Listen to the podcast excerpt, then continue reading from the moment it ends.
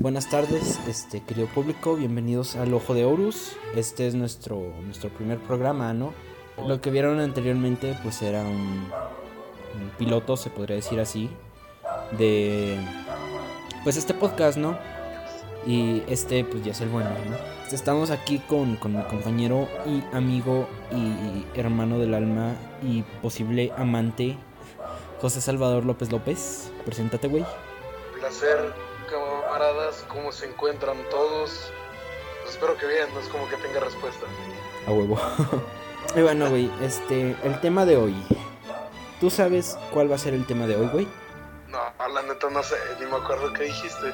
Bueno, am, el tema de hoy, güey, va a ser sobre música, ¿no? Algo en lo que este, estás muy especializado, güey. Y algo que nos gusta mucho a los dos. Mm, especializado no es la palabra que yo usaría. O sea, sí he estado en la escuela, pero no es como que tenga el nivel de conocimiento que un verdadero experto tendría. Pues no, güey, pero tienes bases y es en general ya es un gran avance. ¿Estamos de acuerdo? Muy bien, este ahora, ¿qué va a ser específicamente el tema, no, güey? Este, el, el podcast de hoy se llama Simplificación de, de la música, güey, la simplificación de la música. Este, ¿tú conoces, güey, esto que, que ha estado pasando últimamente? Por ejemplo, con el reggaetón, ¿no? Que es con lo más actual que hemos visto.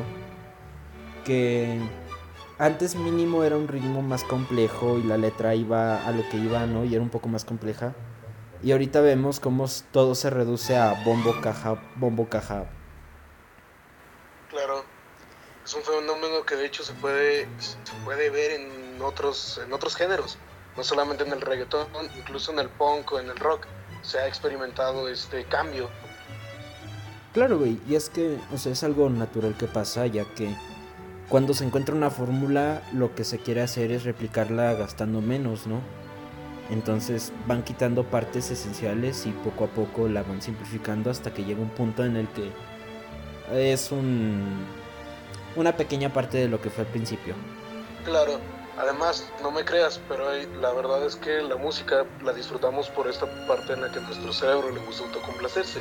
Y antes de que pienses mal, me refiero a la parte de que cuando reconoce algún ritmo o identifica algo, suele liberar de esta droga de la felicidad que te produce. Entonces es mucho más fácil identificar un ritmo simple, como el del punk actual, el del reggaetón, el de las canciones que escuchamos a diario, que ponerse a romperse la madre con alguna rola que jamás había escuchado o algo más complejo como lo perteneciente a la clásica. Claro, güey, y es que por ejemplo lo que tiene la clásica es que muchas veces, si bien hay un ritmo establecido, no lo sigue al 100%, hay cambios de ritmo, hay cambios en las notas, hay cambios en todo. Y a comparación del reggaetón, que son más. literalmente tres notas en bucle, pues sí se convierte en algo muchísimo más complejo. Claro, además también hay que considerar, por ejemplo, otras cuestiones. El reggaetón es una música para bailar. Eh, veamos la cumbia, por ejemplo, tampoco realmente es tan compleja. Se siente compleja porque, le van, porque tiene una gran cantidad de instrumentos, pero lo que es en sí su base también es sumamente simple. Y tiene que ser así, porque si no, no sería tan bailable. El rock and roll es nada más una sucesión de quintas en el mismo tono de na na na na na na na na. Entonces eso se puede experimentar dentro de los géneros que se bailan sobre todo. Sí, güey, y es que al ser humano le gusta mucho este, la simetría, ¿no? Cuando tú escuchas algo, por más este, atonal que sea, por más feo que se escuche, cuando tú lo repites una y otra vez, te va generando cierta familiaridad, ¿no? Entonces, Y eso cuando... es lo que te agrada. Ajá, te empieza a agradar. Y esto lo vemos con la música microtonal, que es música sin pues, sentido alguno, eh, que se va repitiendo una y otra vez. Y la gente le agrada, le agarra el gusto. Claro, Pongamos un ejemplo, güey, más moderno, más actual, ¿no? Con el trap. Vemos canciones como This is America, que fue de las... de mediados del trap, ¿no? Que es una canción muy buena, tiene un mensaje muy bueno. Y lo comparamos con pues, toda la carrera musical de, de Bad Bunny, ¿no? Vemos cómo se hace esa simplificación de todo. Cómo en vez de. de. de seguir avanzando, güey, de hacerse más compleja, pues se combina con, con otros géneros, se combina con un género muy simple que sería el reggaetón moderno y obtenemos el reggae trap, que me gusta llamarlo así, ya que es una combinación de esto. Aunque cuando nos fijamos bien en el trap, este también se suele simplificar mucho, incluso llega al grado del reggaetón, si no es que más, solo que eh, por el hecho de, de, que la, de que la voz suele ser más compleja, o sea, tiene líneas más complejas, no se nota tanto. Sí, exacto. Pero, pues, bueno, esto también depende mucho del artista, ¿no? Como todo. Em, vemos artistas de rock, ¿no? Vemos a Van Halen, como su, su, su, música rock ochentera electrónica es compleja hasta cierto punto. Y vemos también bandas como... Pues, ¿qué te gusta, güey? A ver, dame un ejemplo de, de rock feo. De rock... Mmm, ¿Alguna banda que esté simple, que esté compleja o así? Simple, güey, lo más simple que haya del rock. Lo más simple que haya del rock. Uh, una banda de punk cualquiera, no sé, vamos a decir Green Day. Green Day, güey, sí. Este, si bien también tiene canciones complejas, entre comillas, que son las de sus álbumes de, de lanzamiento, ¿no? Que es cuando eran más experimentales. En los siguientes álbumes vemos cómo su música se reduce a... Toca con dos dedos, una bataca, un bajo medio medio, güey, y una letra genérica emo. Claro. Y en general, güey, el punk se, se, resume en eso. Es un estilo de copia del rock, se podría decir así. Más simplificado y muchísimo más, pues, emo. Porque era el 2010, era el de, entre el 2000 y el 2010, güey, y todo eso estaba de moda y la gente se cortaba las venas y tenía depresión de mentis. Bro, qué bien que no fui adolescente en esa época. Pues eh, tenía sus altibajos, tenía sus altibajos. Pero ah, como sea. Pero bueno, este, con lo del punk sí, sí te voy a, voy a discutir aquí, carnal, porque no es que se, no es que sea copia, más bien siento que el punk, al menos en sus principios, en lo que fue el movimiento punk de los 70 regresó realmente a lo que era el rock, es decir, a esta parte de ir en contra de, porque el rock empezó como un supuesta, una supuesta revolución y luego se fue volviendo lo normal. ¿Qué es lo que pasa con el reggaetón?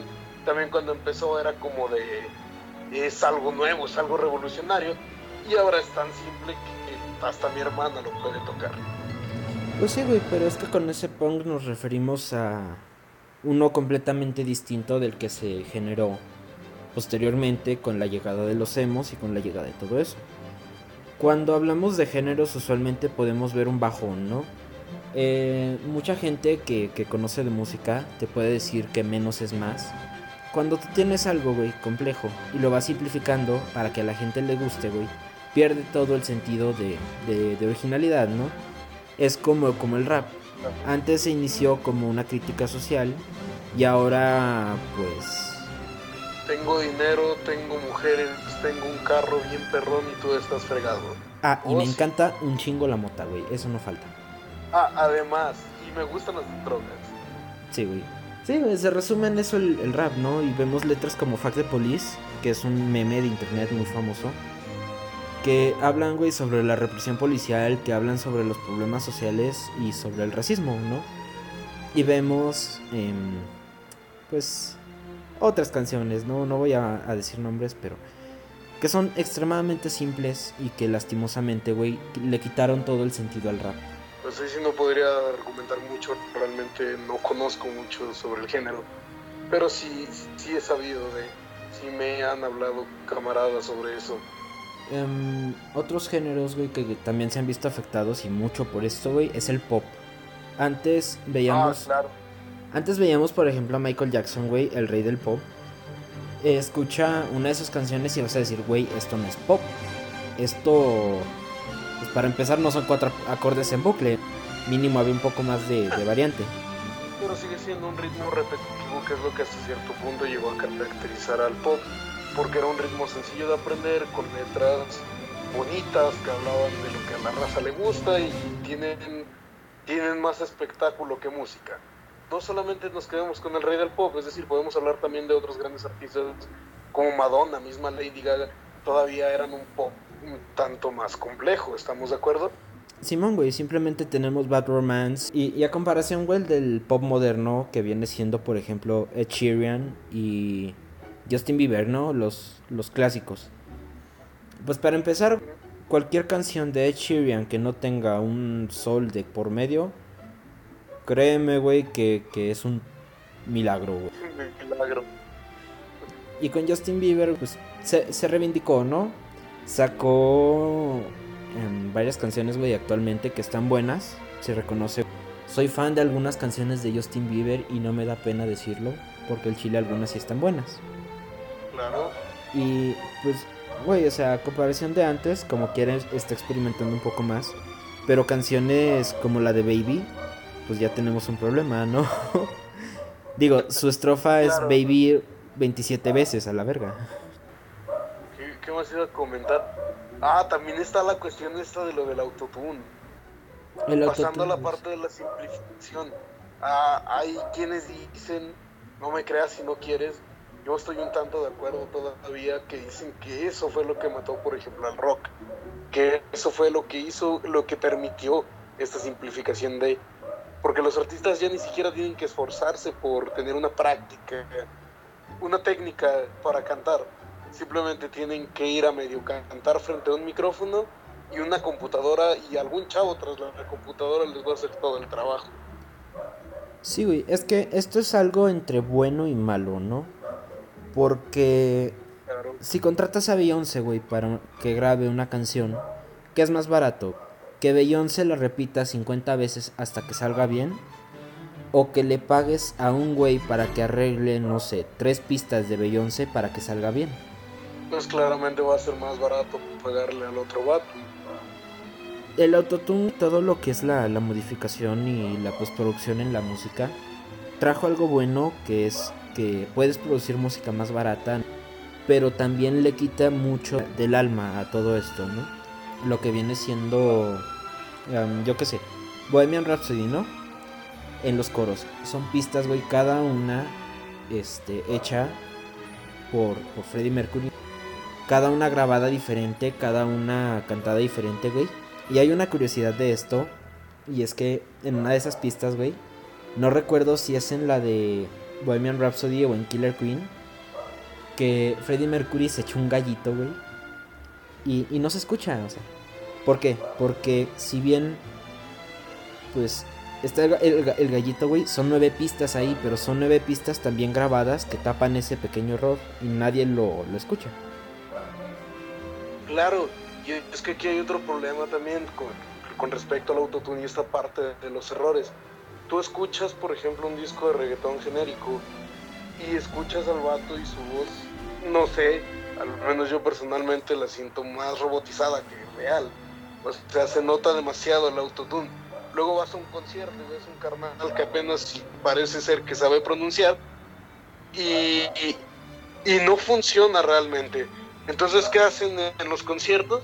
También ponen el autotune. Entonces, por ejemplo, estas bandas, eh, Queen, en general el rock y otros tipos de música, que no dependen tanto de, pueden mostrarte algo distinto a la producción del disco. Porque cuando estén en sus conciertos, tú vas a ir a sentir el momento del concierto. Es decir, estos carnales van a cantar diferente, pero no va a ser un diferente mal porque va a ser un diferente en el que la alma de la pieza, los instrumentos no van a estar tan tratados, eh, por ejemplo en los discos, y se va a seguir escuchando bien en vivo. Tenemos a Molotov, que si bien en algunos discos, según San Lucas, no me creas a mí, está sumamente tratado, se siguen escuchando muy bien en conciertos. Y, y la raza lo disfruta. Entonces, actualmente pagamos por ir a hacer lo que podríamos hacer con una bocina en nuestra sala y tres compas. Pues en parte se ha convertido en algo bueno, pero también ha hecho muy floja a la industria. Porque ya no es necesario tener una habilidad para poder hacerlo, güey. Ya con que tengas una computadora puedes producir música, pero ¿a qué costo? Mm, en esto tienes razón. Pero, y ahí te va algo que con lo que varios estarán de acuerdo, otros tantos no, pero realmente podemos salir de este hueco de lo que es la simplicidad musical a la que hemos llegado. Y la solución es lo que en un momento para muchos fue considerado un cáncer, con algo como el pop asiático, el K-pop, el J-pop, etcétera, etcétera. Y permíteme explicar por qué antes de que me la mientes, camarada. Pero, pero también pero estamos de acuerdo desde el principio que, que, esta, que estas, estos géneros están mucho mejor tratados o al menos son un tanto más complejos que el reggaetón. Y las personas que los hacen han demostrado que son bailables, son disfrutables en distintas maneras. Pues lógicamente, güey, sí. Y ahí te va la siguiente. Por ejemplo, mm, no empecemos con el K-pop, empecemos con el J-pop, el pop japonés. Ellos todavía tienen esta tendencia de grabar una y otra vez lo que tocan, es decir, ellos todavía usan los instrumentos reales, no usan nada más lo que los que le permiten la computadora. Desde ahí ya vamos un punto más adelante. Además, el tratamiento que tienen tampoco lo exageran y es un pop que se ha vuelto relativamente popular. Es decir, en Japón y en Asia en general suele ser tan famoso como lo que son nuestros artistas acá. Y para nuestra suerte se ha ido, gracias a la globalización, expandiendo por todo el mundo. Ahora, vayamos, vayámonos a Corea con el K-Pop. Tenemos a las fanáticas locas aquí, sin ofender a ninguna que esté escuchando esto. Yo he tenido malas experiencias con esta bandita. Pero estamos de acuerdo en que su música realmente no es mala. Estamos hablando de un rap que combina otros géneros y llega a ser lo que aquí conocemos como alternativa, pero allá simplemente lo dejan como pop coreano. y realmente es bueno. Yo no, yo no suelo escucharlo, no soy fan como tal de ninguna banda, y es que esto es más que venderte, por ejemplo, una imagen de un artista, como lo hace el pop, una idea, como lo suelen hacer otros tantos géneros, o simplemente darte la oportunidad de ir a echar relajo y bailar como la mayoría, estos carnales te venden una industria. Es decir, eh, la raza que escucha, por ejemplo, a estos carnales suelen saber cuánto tienen que reproducir el video para que, cuente como una vista, alimentando así el algoritmo de la mayor parte de las plataformas que reproducen sus rolas y hacen que aunque jamás hayas escuchado K-pop, de repente te salga una rola de ellos en tu inicio. Entonces saben cómo manejar la industria y eso es algo bueno y malo porque hacen que, te, se quede sin alma, tal vez incluso más que el reggaetón, pero le regalan esta parte de la complejidad. Claro, güey, y eso es algo este, muy importante, ¿no? Algo que se admira, o al menos que yo admiro de estos, de estos cabros, es que hacer un idol no es simplemente, ah, tienes talento, pásale.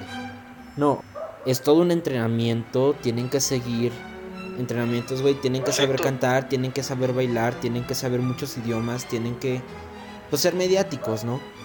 Ser estos robots perfectos que todos vemos. Y lo chido, güey, de, la industria coreana es que no se molesta en esconderlo. No es como lo occidental que esconde el autotune. o sea, no esconden lo, lo que hacen. Y... Claro, ellos sí porque ellos lo que te están vendiendo es una industria, te están vendiendo un trabajo, no te están vendiendo la imagen del artista o no te están vendiendo la música como tal. No es el qué, es un por qué. Cuando vemos cómo entrenan, güey, al Chile a mí me da mucho... Los admiro hasta cierto grado. Porque tienen mucha determinación, tienen mucha paciencia y la neta, para aguantar lo que ellos hacen, güey, no cualquiera lo hace.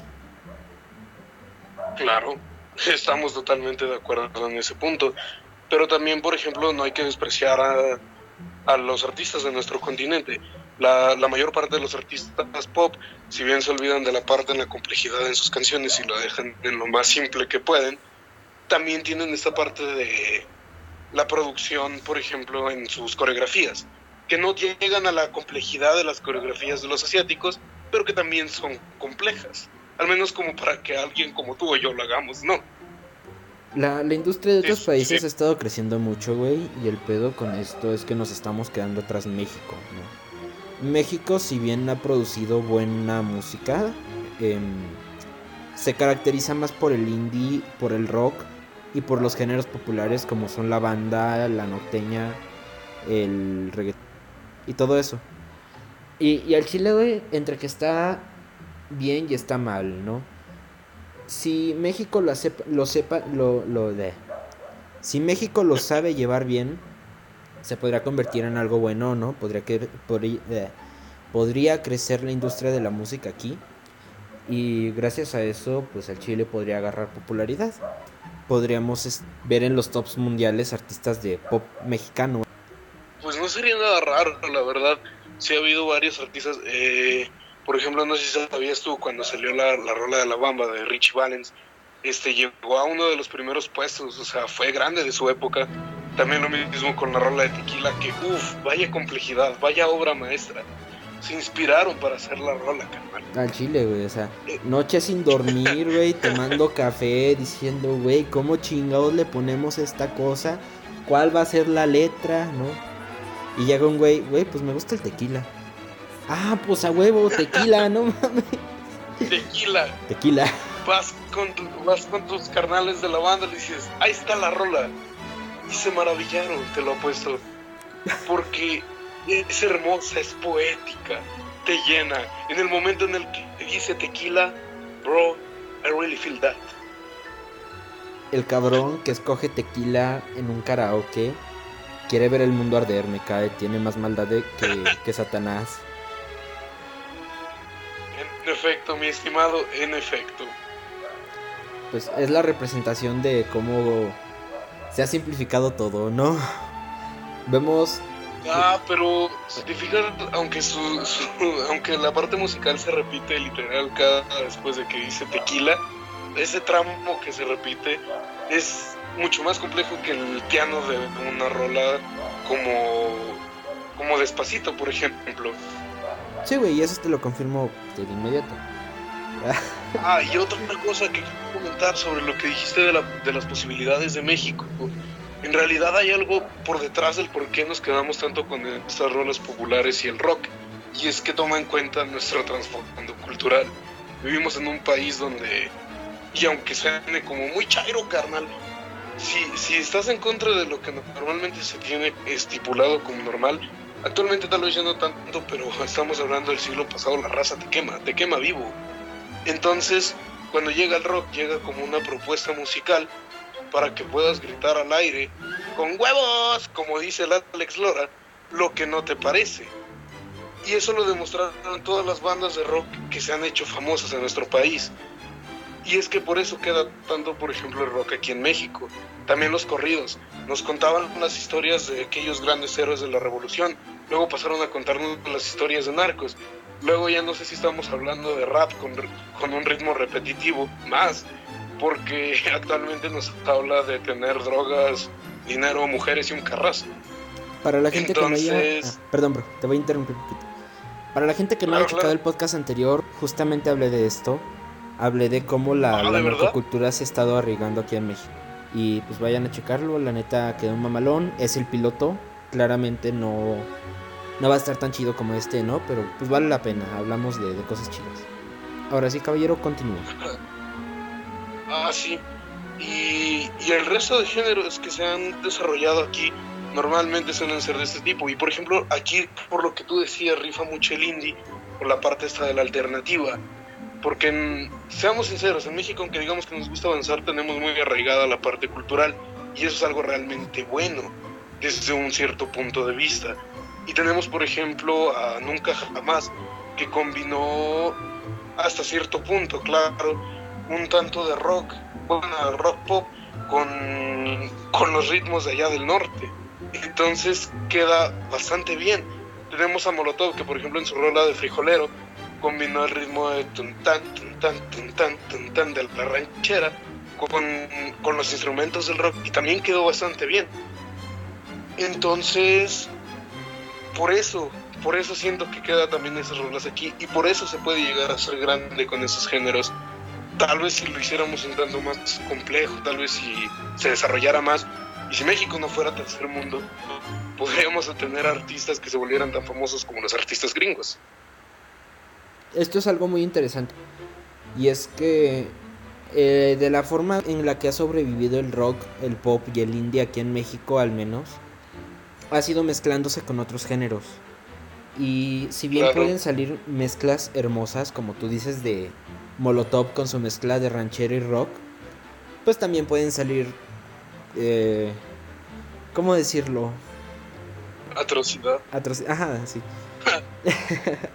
como las canciones de Bad Bunny, que antes eran completamente trap y ahora es trap con reggaetón. Ay, por ejemplo, hay algo que como que no me cuadra. Si has escuchado tu reggae, ¿no? Güey. Obviamente. es una pregunta retórica. Claro que has escuchado reggae.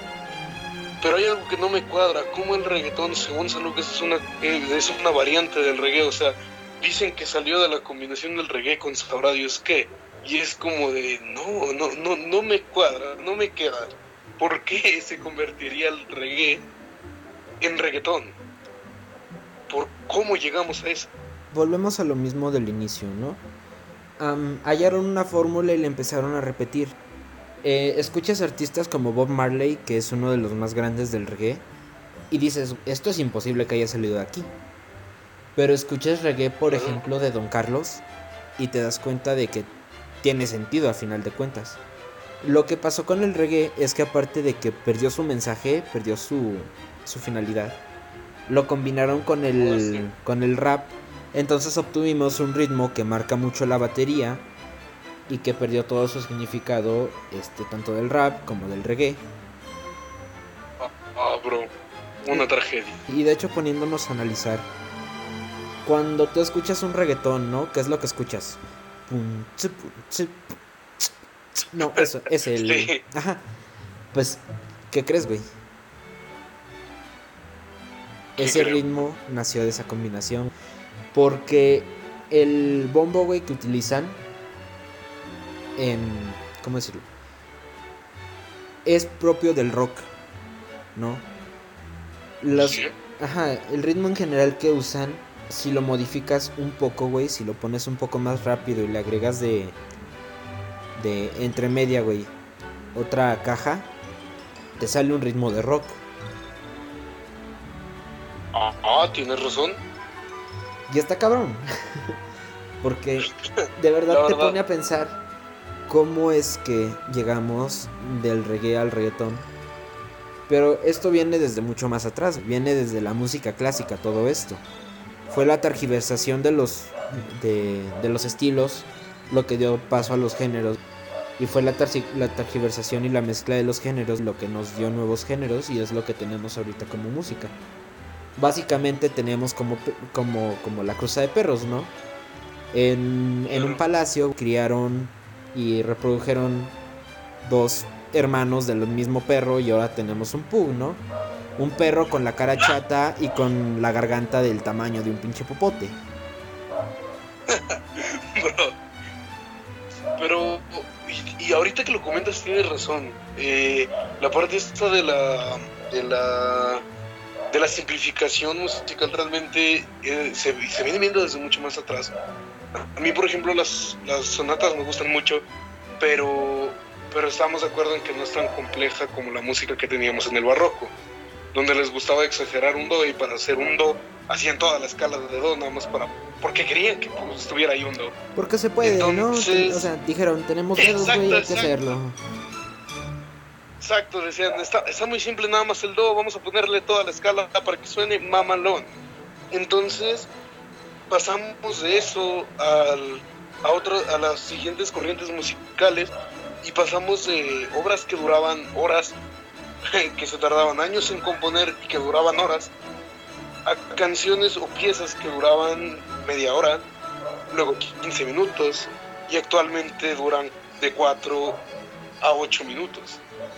Y eso sí te va bien, güey, porque ya hay piezas que duran 2 minutos. Oh, cierto.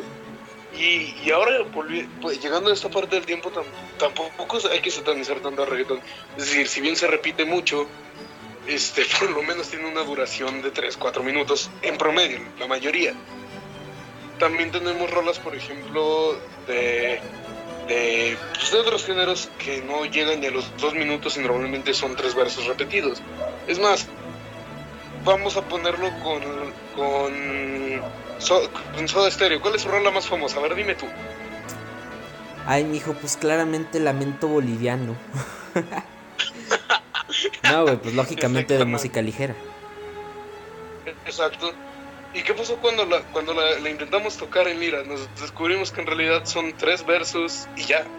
Sí, güey, checamos la letra y dijimos... Este toquecito son los cuatro acordes que se repiten y, y, y, el solo casi que suena compleja, pero en realidad no lo es. Pues es que el solo es lo que le agregó, lo que le, le agregó duración, ¿no? El solo era... Exacto. Ajá, era como el relleno ahí en el Naruto que es este esta esta música. Esta rola. Y, y, y, estamos de acuerdo que tampoco el solo es tan complejo.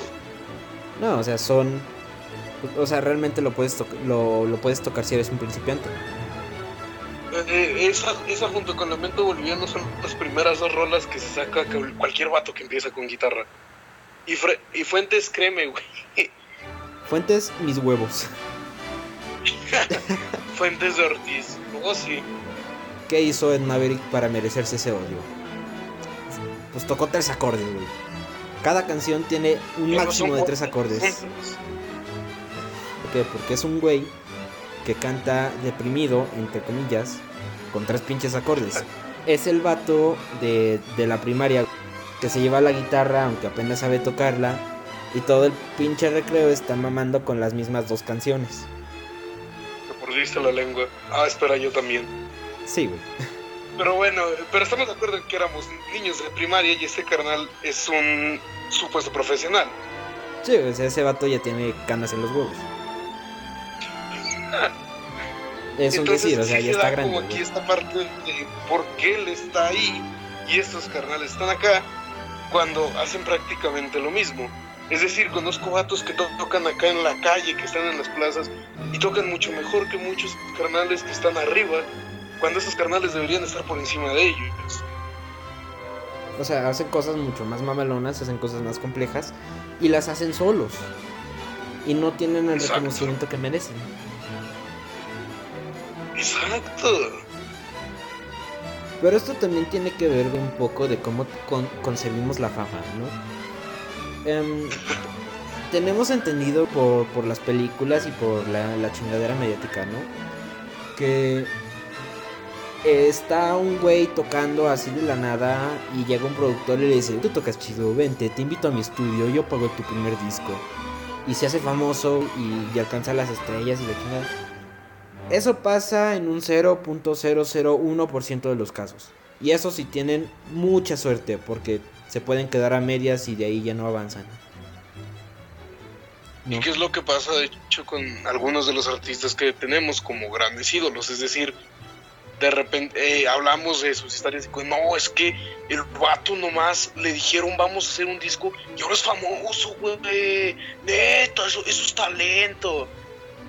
Cuando hay muchas otras razas que aunque, lo, lo- que aunque es tal vez más talentosa, tiene más, eh, eh, rifa más, pues, este, no han tenido esas oportunidades.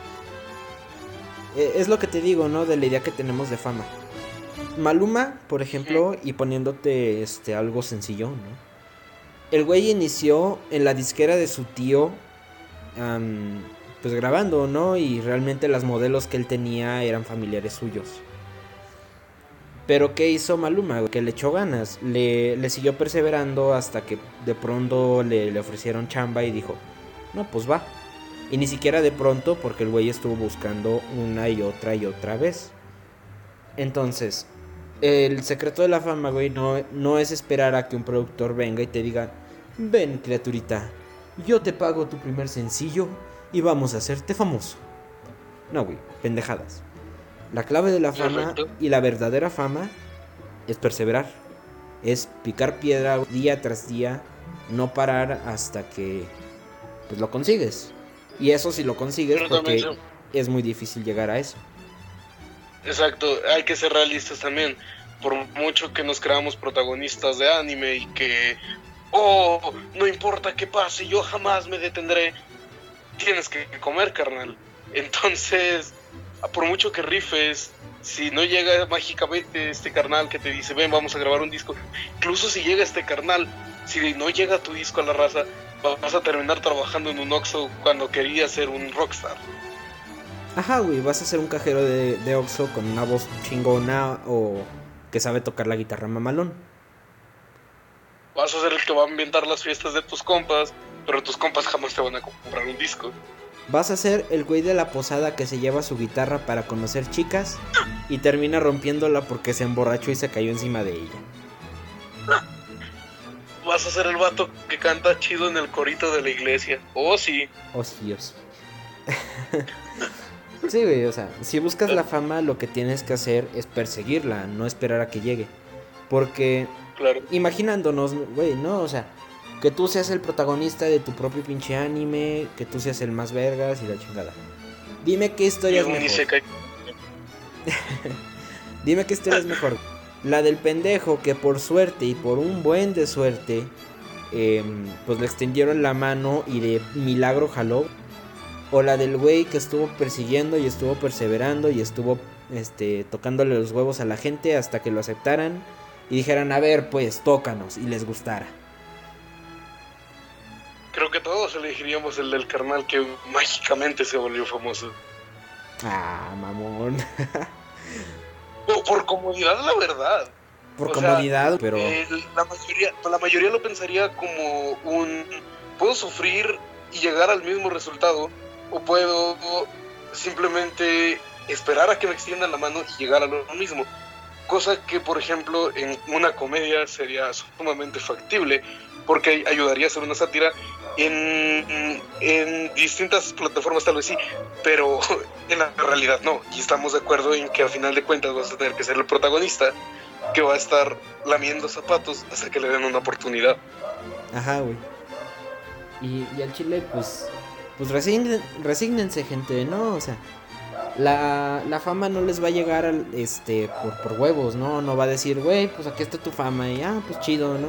No, o sea, van a tener que estar ahí dándole, van a tener que estar picando piedra, van a tener que estar haciendo, pues, un buen de cosas para mínimo tener la oportunidad, ¿no? Vemos a, a los programas de, de talentos, vemos como, por ejemplo, a, en, yo qué sé, La Voz México donde la mitad, si no es que más de las personas que, que participan, no volvemos a saber de ellos. Pasan, dicen, no, pues cantas chido, carnal. Y, y se olvidan. Tuvieron sus 10 minutos de fama, tal vez más, si pasaron, si pasaron a más adelante, por ejemplo, en, en La Voz Kids. Y, y ya, de repente nadie supo qué fue de su vida. Sí, pues quizás, no sé, se gastaron el dinero que se ganaron en drogas y se murieron, pero nadie sabe porque la verdad a nadie les importa. Ah, qué triste. Sí, güey, pero pues es la realidad, ¿no? Cuando vemos este caso excepcional de un güey que tuvo tanta suerte como para que le extendieran la manita y lo guiaran, usualmente es porque o metieron palanca o de a tiro es un suertudo. En efecto, mi estimado. Y ahora, oye, quiero pasar a otra cosa. Me estoy dando cuenta, la mitad de la banda que escucha este podcast va a decir, jaja, son rockeritos mamones, porque la mayor parte de los ejemplos que hemos dado son estos y nos hemos dedicado prácticamente a satanizar el reggaetón. Entonces, tampoco hay que satanizarlo tanto, de hecho, porque toma en cuenta que si bien la simplicidad para nosotros podría ser un problema, se podría considerar un problema porque ahora somos tan simples que un ritmo repetitivo nos gusta, también tiene su trasfondo. O sea, el reggaetón está hecho para bailar, ¿estamos de acuerdo? Simón, o sea, no podemos compararlo con una obra de Chopin porque lógicamente no hay comparación. En efecto, porque cuando estábamos en 1800, 1700, era ve a, ve a escuchar una rola, sé feliz durante una pieza que va a durar una hora y luego regresa a tu asquerosa realidad donde de la nada te puedes morir, incluso si eres de clase media alta. Porque vivíamos en esa época y actualmente no estamos así. Y la música también es un reflejo de cómo vivimos. Entonces, no podemos culparnos, no podemos decir, no, no, carnal, no debes escuchar reggaetón porque ayudas a una industria simplista o algo por el estilo. porque a final de cuentas el reggaetón te vende lo que quieres escuchar. Vea la música como tus amigos. Tenemos de un lado a otros géneros este, que te dicen, carnal, digamos los corridos, carnal, esto pasó tal día, este hombre es un héroe, y, ya, es el amigo que le gusta la historia, por ejemplo. Y luego tenemos a este amigo que dice, eh, carnal, yo tengo dinero, yo soy grande, y, como, tú lo estás cantando, tú también te sientes grande, y ese es el amigo banda o rap, dependiendo de... Pero luego tenemos al amigo reggaetón que nada más te dice, relájate, carnal, tú relájate, mueve el culo y todo va a estar bien. A mí me encanta, güey, perrear la gasolina, no sé ustedes, pero... Pues se siente maravillosa. y es que, pues para eso está hecha, ¿no? La gasolina está hecha para pues mover el culo. Exacto, toda esta música es hecha para eso, porque se sabe vender, es lo que a la raza le gustó, es lo que a la raza le gusta, y no tiene por qué pintarse de malo. O sea, no, no al grado de satanizarlo como pareciera ser que nosotros lo hicimos durante todo el podcast. Porque claro, hay que mantenernos imparciales según San Lucas, ¿no? Según. Sí, sí, sí, claro. Hace poco, y bueno, tengo una prima muy reggaetonera, ¿no? Por parte, bueno, no voy a decir. Y me dijo, güey, es que yo no escucho rock porque la guitarra es muy estridente y, me marea. Y dices... Y es respetable. Ajá, y es respetable. Pero aquí te das cuenta y dices, cabrón, pues a qué punto llegamos para que esto te maree, ¿no? Para que esto ya no lo quieras y automáticamente lo repudias pero también hay que tomar en cuenta que es comprensible, es decir, incluso las generaciones antes del rock no les gustaba la parte esta de la música tan tan trans, tan tan como alterada, no, alterada, este así con la distorsionada. Tenemos el trash, por ejemplo, prácticamente subir tu distorsión a todo lo que queda y dar trastazos contra las cuerdas y ya, ya eres un excelente trashero. pues sí, güey, y, es que el chile sí, sí pasa. Y, es comprensible, por ejemplo, que comente esta parte de lo de, de lo de que no le gusta que sea tan estridente, porque también es una cuestión de, de, gustos de ritmos, es decir, a nosotros nos gusta esa parte porque estamos familiarizados a ella. Mucha de la raza que le gusta el rock es porque creció escuchándolo o escuchó en un medio donde normalmente se llegaba a escuchar de vez en cuando. Lo mismo sucede con la raza que le gusta la banda, los corridos. La raza que es ecléctica es porque su mamá escuchaba rock y su papá le escuchaba, le escuchaba corridos alterados. Entonces. Simón, güey, esto está chido, pero por la parte en la que estamos acostumbrados, ¿no? Ah, claro. A mí, pues lógicamente, güey, no me gusta mucho el reggaetón, no soy un gran fan. Ni mucho, ni me gusta el trap, güey, ¿no? ¿Qué pasa? Escuché a la Rosalía, güey, tanto este, porque siempre estaba en la calle, güey, con lo de Tusa. Ajá. Escuché tantas veces Tusa, güey, que le llegué a agarrar hasta cierto gusto, ¿no? Y eso es lo que la gente no, no, no comprende, que al final cuando escuchas tanto un género, le terminas agarrando gusto. También me pasó, güey, con un tío que pues escuchaba banda, ¿no? Y todos los sábados era ir con él, güey, ir al mercado. Y pues en el, en el transcurso, ¿no? Ponía su, su banda. Y, güey, o sea, la agarré a gusto. La, agarré a gusto. Inclusive dije, no, pues, si está chida, no sé de qué me quejaba. Lo que dices, carnal. Eh, yo, por ejemplo, cuando iba a casa de mis abuelos, es que siempre les han gustado los corridos. Yo desde muy niño, la, yo como gran patriota que supuestamente soy, le agarré mucho cariño al, a los corridos. Porque nos hablan de lo que sucedió y te lo narran con una rolita ¿Por qué me empezó a gustar el metal a mí de morro? Porque era una historia. Y aunque una es una historia que supuestamente sucedió y otra es una historia de, demonios viniendo a atacar gente o demonios siendo demonios, a final de cuentas son historias y eso es por ejemplo algo que a mí me gusta de las rolas. Bueno, es esta repetición de los ritmos lo que te hace adquirir el gusto. Cuando tú no estás familiarizado, por ejemplo, con la música india, dices, ¿qué chingos es esto? ¿Por qué? Porque ellos manejan tonos, o sea, no coinciden con lo que nosotros escuchamos, no son tan, tan agradables a nuestro oído. Pero cuando los estás escuchando una y otra y otra y otra vez, güey, les agarras sentido y les agarras gusto y dices, oye, pues sí está chido. Exacto. Y, y, vámonos con un ejemplo más cabrón. Nadie puede escuchar música experimentarla, experimentar la primera vez y decir me gustó. Te apuesto que no se puede. O sea, carnal, el vato que te diga eso de plano está loco. Porque es, es tan, tan inconcisa. Ni siquiera tiene una parte de simetría, no tiene, y a veces ni ritmo tiene. Pero por alguna razón hay raza que la escucha y normalmente suele ser porque la repiten hasta que dicen si existe algo debe de tener. Entonces la repiten y dicen, ah, ya vi que tiene, ya les gusta. Pero en realidad fue porque la repitieron una y otra vez. Claro, güey. Es lo mismo que pasa con la música microtonal, ¿no? Que era lo que te decía. Es música sin una aparente. sin una aparente estructura.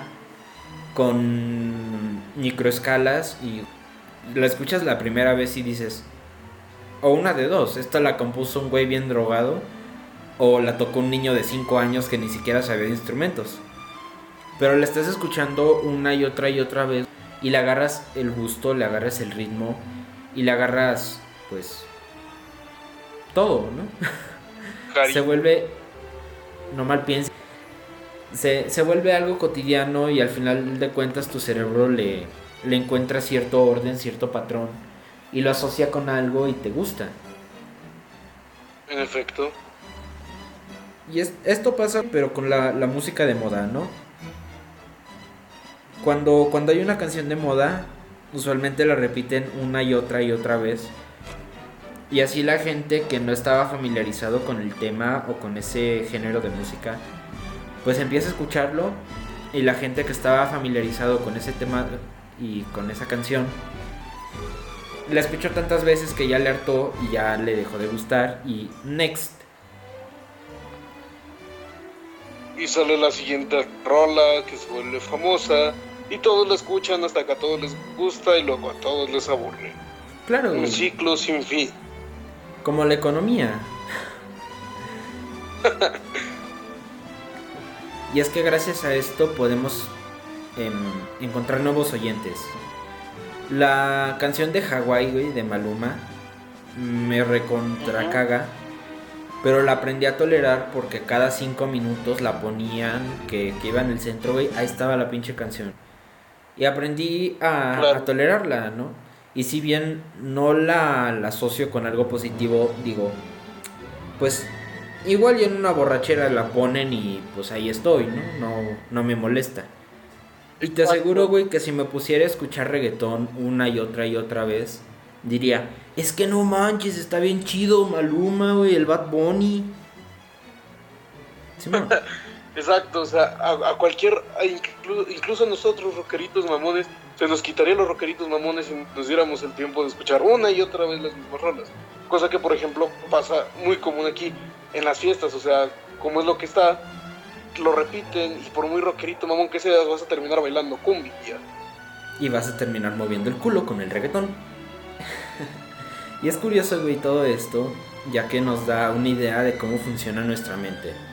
Nos da una idea de cómo cuando repetimos una acción tantas veces, se vuelve algo cotidiano y decimos, pues, oye, si está padre. Pasa lo mismo con la comida. Aunque te recontracague comer, yo qué sé, champiñones si comes una y otra y otra y otra vez champiñones, al final les vas a agarrar el gusto y te van a encantar. O simplemente tu paladar se va a acostumbrar al sabor. Si bien no te van a encantar, ya ni siquiera los vas a notar. Va a ser como los comes tanto que simplemente están ahí, ya. Que básicamente sería el siguiente paso de, de nuestra escalera, ¿no? llega un punto en el que te gusta y después de comerlo tanto, pues ya lo ignoras. Y ahora toda esta vueltezota que dimos, ¿qué tiene que ver con la simplificación? Absolutamente pues que es mucho más fácil acostumbrarte. ¿Cómo que no? pues que es mucho más fácil acostumbrarte a un ritmo repetitivo que acostumbrarte a algo que aparenta no tener ritmo o a un ritmo complejo.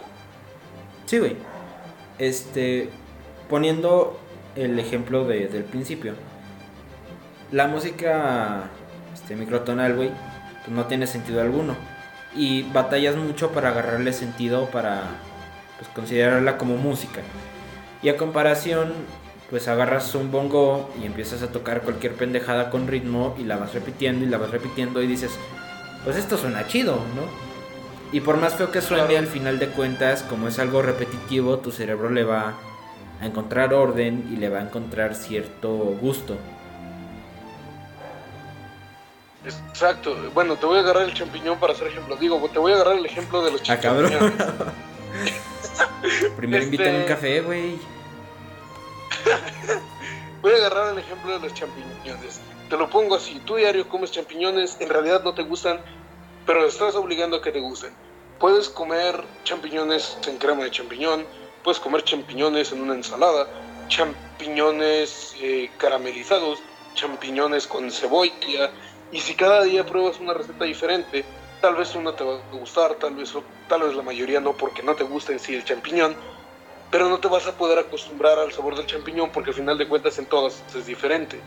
En cambio, si comes una misma receta todos los días sobre del, del champiñón, te vas a acostumbrar al champiñón y luego te vas a ir pudiendo acostumbrar a otras recetas. Utilicemos esta receta como el ritmo. Si tienes este ritmo de reggaetón, del que tanto se repite, y luego tienes otro ritmo que va cambiando constantemente, te va a ser mucho más fácil adaptarte al primero que al ritmo complejo. Entonces es más fácil que te guste. Claro, güey. Y también está la gente extrema que come el champiñón crudo y le agarra gusta todo. Pero pues eso ya es este otro tipo de psicópata, ¿no? En efecto. En conclusión, ¿no? Esto que viene pasando desde hace mucho de, la simplificación musical puede ser algo bueno, güey, tanto como puede ser algo malo. Depende de cómo se ha llevado y de cómo pues la gente lo vaya tomando, ¿no? Y con respecto a lo de los gustos y todo esto, cada persona tiene el suyo y pues es bueno probar cosas nuevas. Claro, este, si no te gustan, pues obviamente no te va a gustar a la primera. Pero si sigues escuchando, le vas a encontrar gusto, le vas a encontrar cierto aprecio y vas a ver cómo no es tan mal. En otras palabras, jóvenes, sigan escuchando música, respeten los, gustos de los demás. Y puede que la simplificación sea solo una etapa, puede que se quite, puede que no. Da igual mientras funcione. Coman verduras, niños. Hasta la próxima. Bueno, pues muchas gracias por venir aquí al podcast, este, por dar tus opiniones y pues en general por quedarte hasta las once y media grabando, ¿no? claro, claro. Bueno, pues este, fue un gusto que, que nos acompañaran y nos vemos en el siguiente podcast.